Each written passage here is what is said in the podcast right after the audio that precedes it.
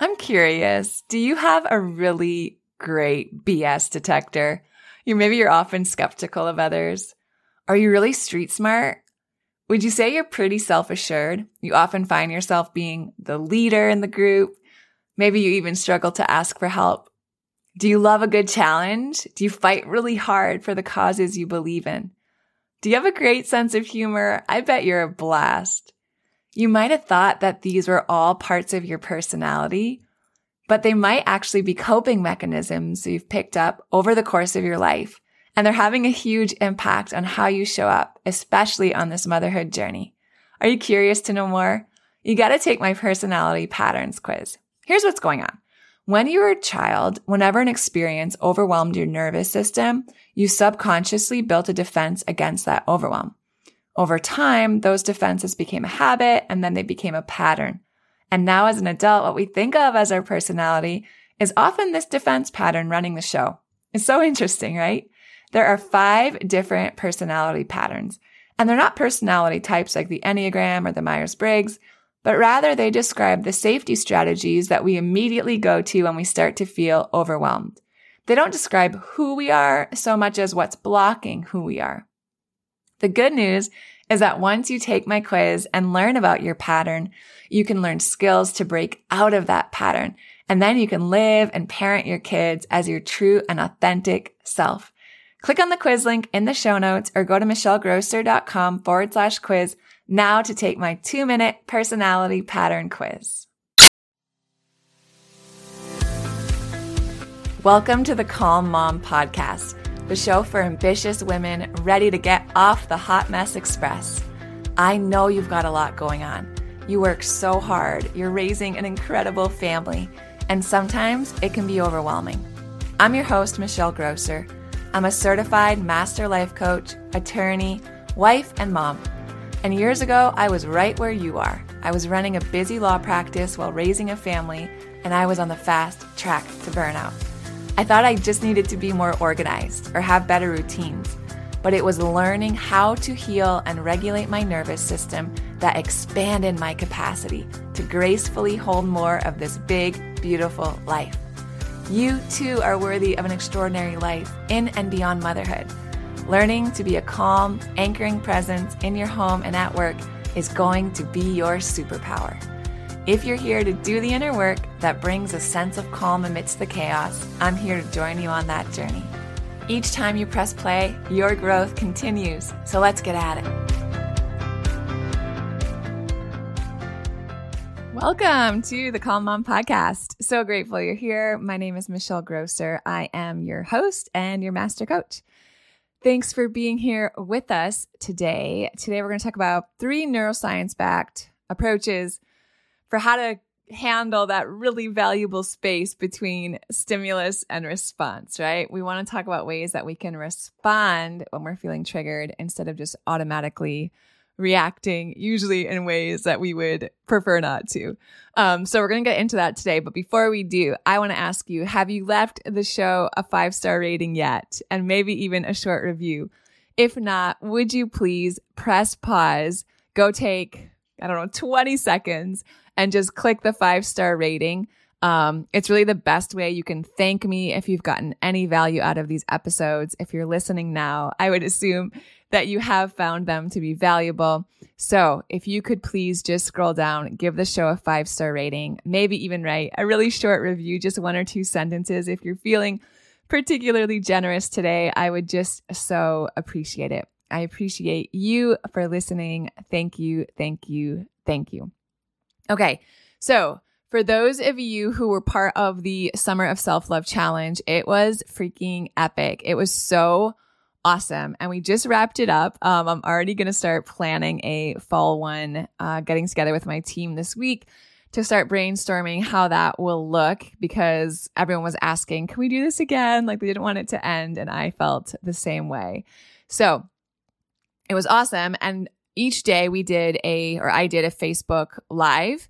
Um, and someone asked a question during one of the Facebook lives in the Summer of Self Love Challenge. And she asked she wanted coaching around how to incorporate breath work when she was feeling triggered. And it was just such a good question. And I think a lot of us have that same question like, okay, but when like everyone's driving me freaking crazy, like, what am I supposed to do then? Right? Like, how do I incorporate breath work when I'm feeling triggered? Was her question. So today we're going to talk about what we can do when we're feeling triggered. And I'm going to give you three approaches that are backed in neuroscience um, for ways in which we can start rewiring our brain to learn to respond instead of reacting when we're feeling triggered. So, before we get into those three approaches, um, let's talk a little bit about how our brain works. our brain is not elastic, it is plastic. I'm going to say that again. Your brain is not elastic, it's plastic. Okay, Michelle, what the heck do you mean by that? I mean that what happens when you stretch an elastic, right? It goes back to the shape or however it was before. So you can change its shape, but then the minute you let go of it, it returns. It's elastic, right? It goes back to its original shape. That's not true for our brain. Our brain is actually plastic. So that means that it is moldable right? It can be it can be molded. We can press it into different shapes and those shapes will hold. It's not like an elastic where where it'll return to its previous shape. It is plastic, so we can mold it into something new, right? That's the term neuroplasticity that we hear. And that new shape, that new pattern will stick. Now, if the communications between your neurons is strong, right? And if the communication between your neurons is close enough, physical proximity to another neuron, it will affect the strength of the communication between those two neurons. So you can either strengthen a connection through repetition. That's why when we do things over and over and they become habits and then they become patterns, that's why that neural pathway is so strong. It's so hard to break because the strength of the communication between those neurons is a super speedy highway, guys. It's smooth sailing. Now, we can strengthen the connection, right, through repetition, both for, for good and bad, positive and negative traits, things that are serving us, things that are not serving us. But the opposite is also true. We can, we can weaken a connection. We can weaken a connection by not letting those neurons communicate. Now, reacting immediately bam, right after we're triggered, that automatic response, right? Someone says something and all of a sudden, bah, it just like comes out of our mouth. We start yelling or talking or make a comment without us even like having any inkling of consciousness about what's going on. Those are practices that have been strengthened through repetition over time. Those are strong reactions. Those patterns are strong of the reactions, right? So if you have a strong pattern of reacting to something in a certain way, know that the minute I feel like I'm being criticized or micromanaged or I'm not being seen or, you know, whatever the trigger is, I know that my response is going to come quick and it's going to come hard and it's going to come fast and it's not going to be within my control. Those patterns run strong. But here is the good news. Here's why we do all of this work. And here's what we're going to talk about for the next 20 something minutes. Those patterns can be undone. Those connections can be changed, right? That is the whole process of we rewiring our brain. Now, being reactive, having quick reactions is not a personality type, you guys. It's not. It's not like, oh, this is just how I am. I have a temper. It's not, that's not how it works. It is a pattern. It is learned. It is conditioned behavior that you repeatedly enforce. If you haven't taken it yet, click on the link below and take the personality patterns quiz. There's five different personality patterns. That is going to really help to bring awareness around a lot of these things that we think are a personality, but actually aren't. Just like if you're quick to react to triggers, right? That is a coping mechanism. These are defense strategies and they probably have their roots in a lot of different things, probably from childhood. It could be from some sort of trauma you experience. And I'm not just talking about big T life altering traumatic events. I'm talking about lowercase t, anything that happened in childhood that was too much, too soon, too fast for your nervous system. It could be a response that's learned from your caregivers or the people who were around you that you learned from when you were growing up. It could be that you react quickly as a result of being, I don't know, hyper vigilant, right? You're always on alert. You're always looking out. You're always worrying because you are in survival mode. You are stuck living life in a stress response because of the things that you have experienced. Again, probably from childhood. The good news is that all of this can be changed. If you are someone who has quick responses, quick reactions when you are triggered, and that's something that you're working on, I want to be here to encourage you. It can be changed.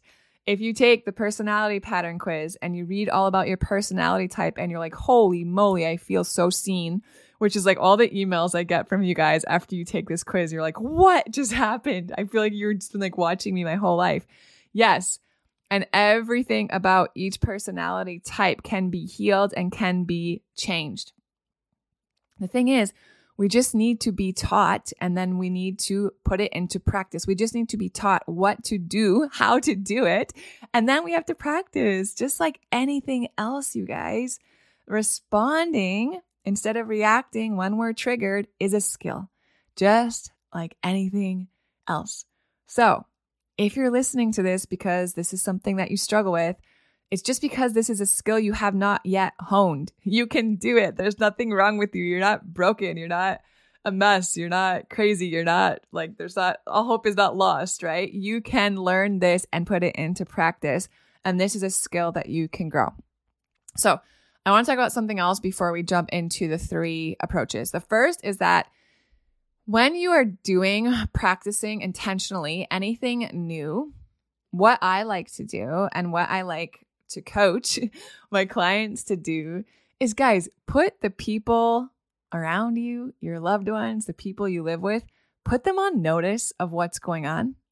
Put them on notice of what's going on. This is just healthy communication. This is just good communication. So when I am working on something like, I don't know, I don't, okay, so something I'm working on now, we're going to talk about in a second, is that I am trying not to look at my phone for the first hour of the day, right? I'm going to wake up and do other things with that time because my that's such a powerful time for our brain function, for our creativity, and I don't want it to go to waste looking at my phone and firing up my anxiety and, you know, starting to scroll social media or work or whatever else that we do.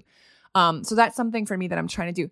I told Jeff that I'm working on this, right? I I just was a, was showed up to him and was like, "Hey, this is something I'm working on just so you kind of know what's going on. I'm going to be putting my phone here and I'm going to be really conscious in the morning of not looking at it for the first hour. Just so he's aware, right? I'm just being transparent. And I do that with other more vulnerable things too. Like when I was really practicing starting to feel my emotions instead of just suppressing them all the time, which is what I had done for decades it was really uncomfortable for me. and it, because it was new, right? It was so unfamiliar. So guess what I did? I was like, Hey, and guys, is it going to feel cringy for you to do this? Maybe it felt super cringy for me, but it was worth it. I told him, I'm going to be practicing feeling my emotions, allowing myself to actually have emotions instead of burying them all the time. So the next time that something comes up that brings up an emotion in me, whether it makes me feel sad or angry or disappointed, I'm really going to be compassionate with myself and try to intentionally create space for me to feel those emotions instead of shoving them down and just going on with the day, which is how I've always done it. And I explained to him why that was important to me. I explained to him why that would impact my mental, emotional, and physical health. I explained to him how he would benefit from that, right? It would increase my window of tolerance. I would be able, I would just be more awesome to be around. I was already pretty awesome to be around, but I would be even more awesome to be around. Right? I was just honest with him. And you guys can do the same thing. If you are working on this journey toward responding instead of reaction, instead of reacting, let your husband know, let your kids know, like, hey, I realize that I tend to really react when I'm triggered. I am working on that. Um in the next you know few weeks you might notice that when i notice myself getting triggered i'm either going to you know do this or do that or go take a time out or whatever. So if you're noticing me doing these things it just means that i'm practicing this. And the reason that this is important is because i don't want to yell at you or scream at you or lose my cool or snap or make a snide comment or roll my eyes or do any of these other things when I'm triggered. I really want to have the space between the trigger and how I respond so that I can be more respectful and be more loving or whatever it is, right? And they're going to appreciate that. I promise. They might think it's weird at first, but they're going to appreciate it, right? Why would they not? So I would encourage you to communicate that. The time to do it is not, you know, mid argument or mid trigger. Do it ahead of time, right? Hey, this is something I'm going to be really working on. This is what you might notice. This is how it's going to benefit all of us. Can you just like help support me in that as I practice this and it starts to get easier for me?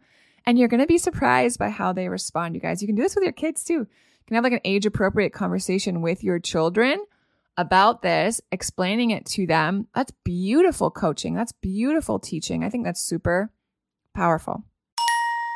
I've got a question for you. Do you sometimes feel like you're more sensitive than other people? Does the routine stress of life just feel overwhelming? Maybe sometimes you feel like you could just tap out or run and hide. Are you really creative? You got this great imagination. Or maybe you feel like you're disconnected from your body or like you're a misfit here on earth.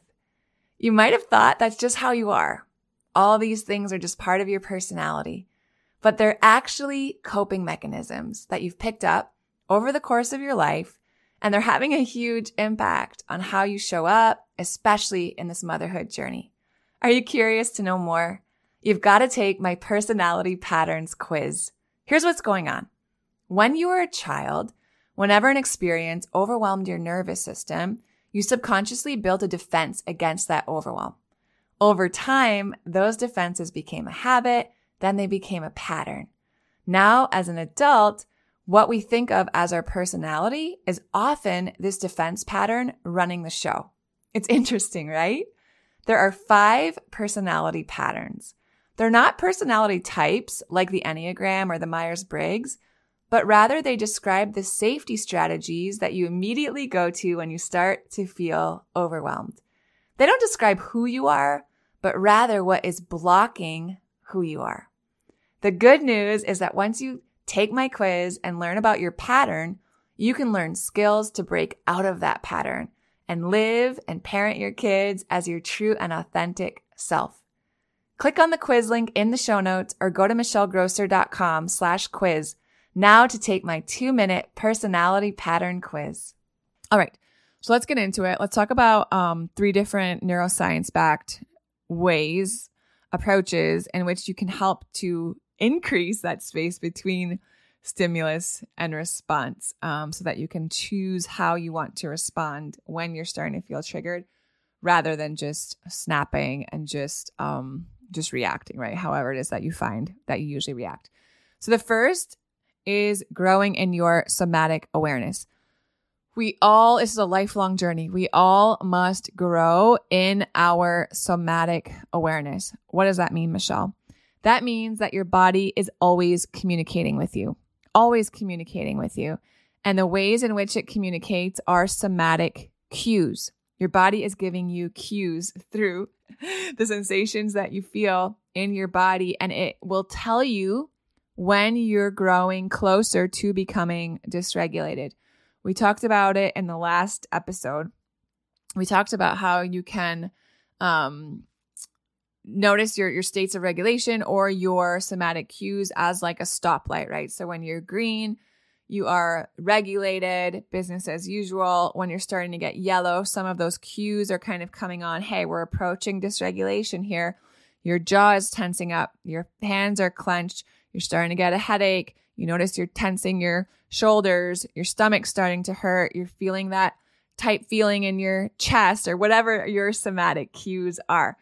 But what happens is that we're so stinking busy and we're so freaking distracted as a people, I'm not talking about you personally, but as a people, as a society, as, as moms, especially, right?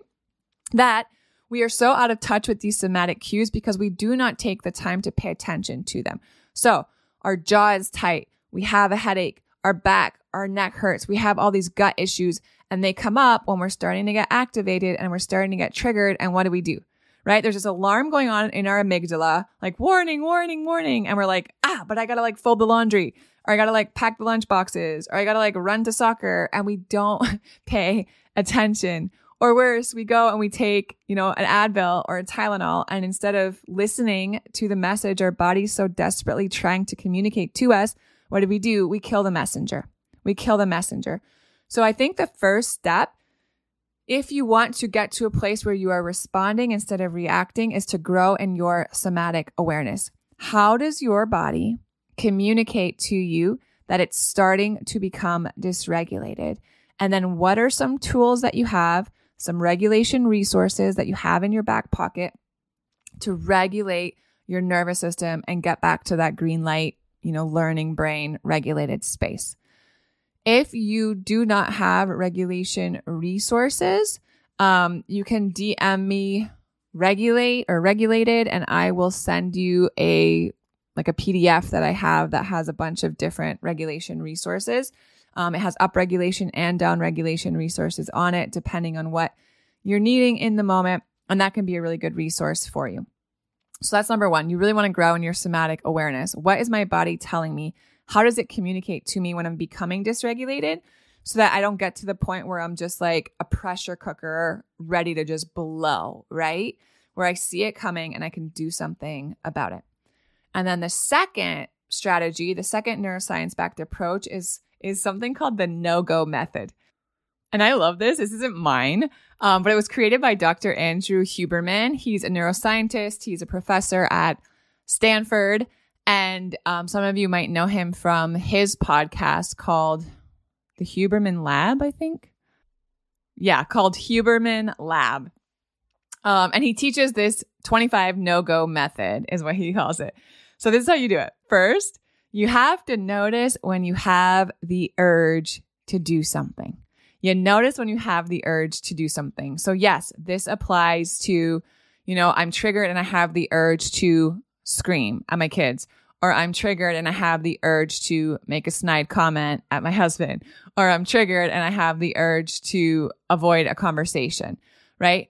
It applies to all of those things, but it also applies to other things in our life too. Like I was talking about previously, it could apply to something like picking up your phone first thing in the morning. That is something I am really working on and trying to become more intentional about. I'm waiting until I'm awake one hour before I allow myself to look at my phone.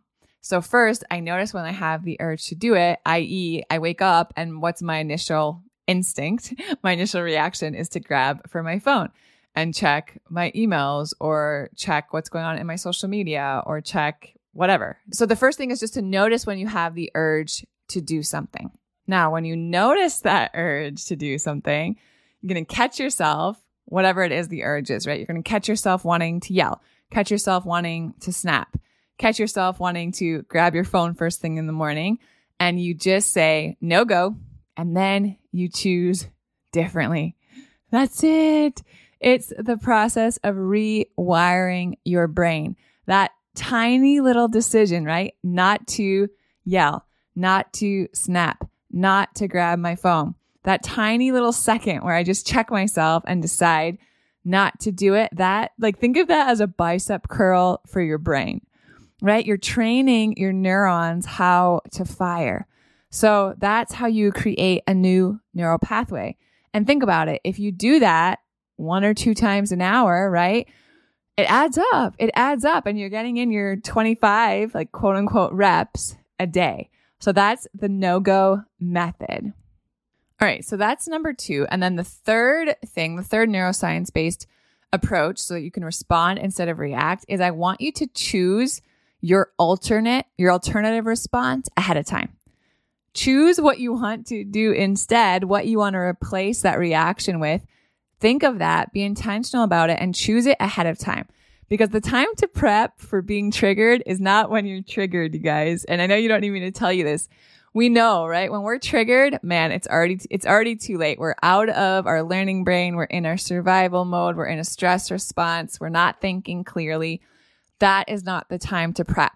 So the time to prep for being triggered is ahead of time. If you know, I call them your glitches. If you know your glitches, the areas in which you get triggered more frequently than others, right? For me, for a long time, a glitch was bedtime with the girls. Like, I don't know why it would trigger me so badly. I would get so upset. I had such a short fuse. I, it, it wasn't good. I, I worked my way through that now, thankfully.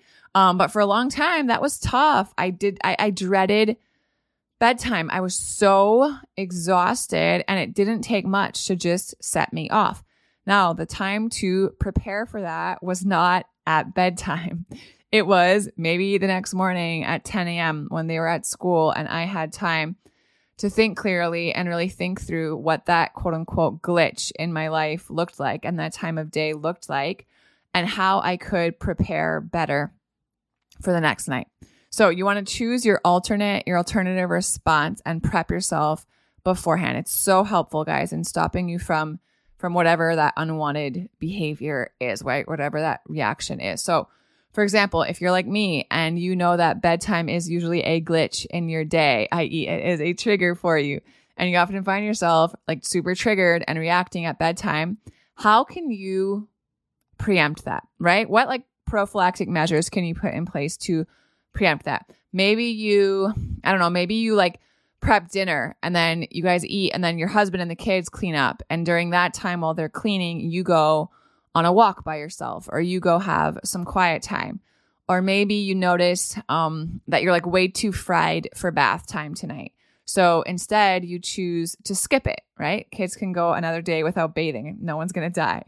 Um, maybe you anticipate that I don't know, your kids are going to be super wired at 8 p.m. like they have been the last few days, and it's really been triggering you and driving you crazy.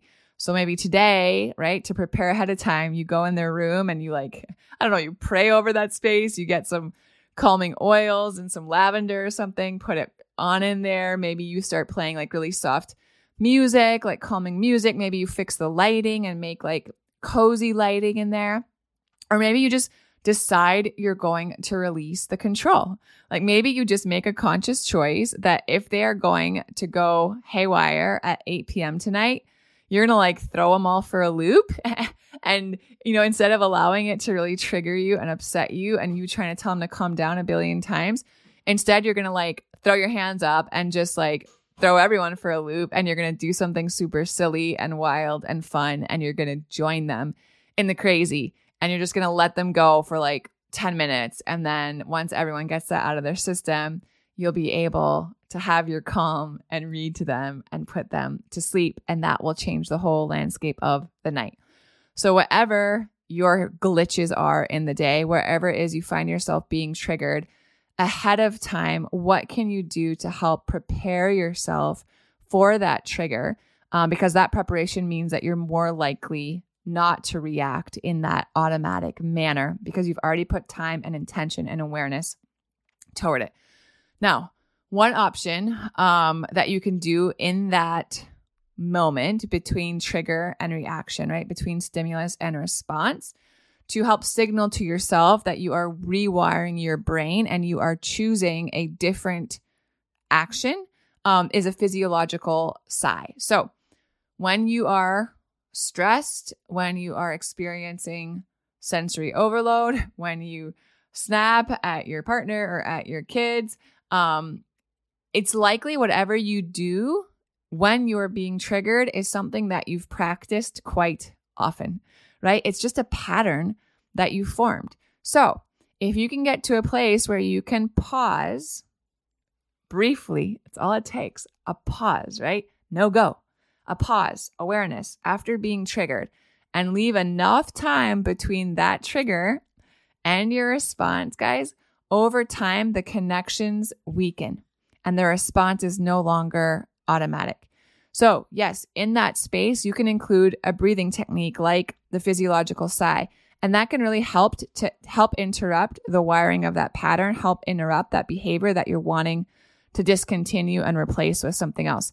And guys, eventually the trigger, it's like habit stacking, right? The trigger is actually going to remind you to take a breath, to take a physiological breath before your response. So, what's a physiological sigh? It's really simple. It's two short inhales with one long exhale. So you notice you get triggered. Okay, I'm noticing I have the awareness.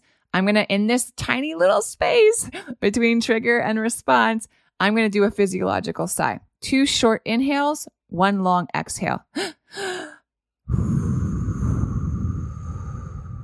right? I don't know if you can catch that over the airwaves. I'm going to listen back to it and see if that worked.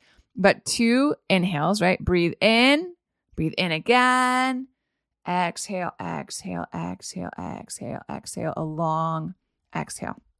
And do that 30 seconds, 45 seconds. You'll notice a huge difference in that space. Now, this is what I'm going to leave you with today. Friends, this is a process. This is a process. Don't beat yourself up. Don't beat yourself up. If you have been running this pattern for decades, it can be really frustrating at first. I get that if you're not able to rewire your brain in one week, right? Be patient with yourself. Be patient with yourself. Here is the thing. When we are hard on ourselves, when we are critical of ourselves, when we are judgmental of ourselves, it actually prevents our ability to change. Brains change in safe spaces. I'm going to say that again. Your brain changes when it feels safe. So, the more that you are allowing yourself compassion as you work to rewire your brain, the more that you give yourself space, the more that you are gentle with yourself and extend yourself self love and self care and self compassion and all these beautiful things we would tell our children or our best friend instead of judging yourself is going to be key to your growth here.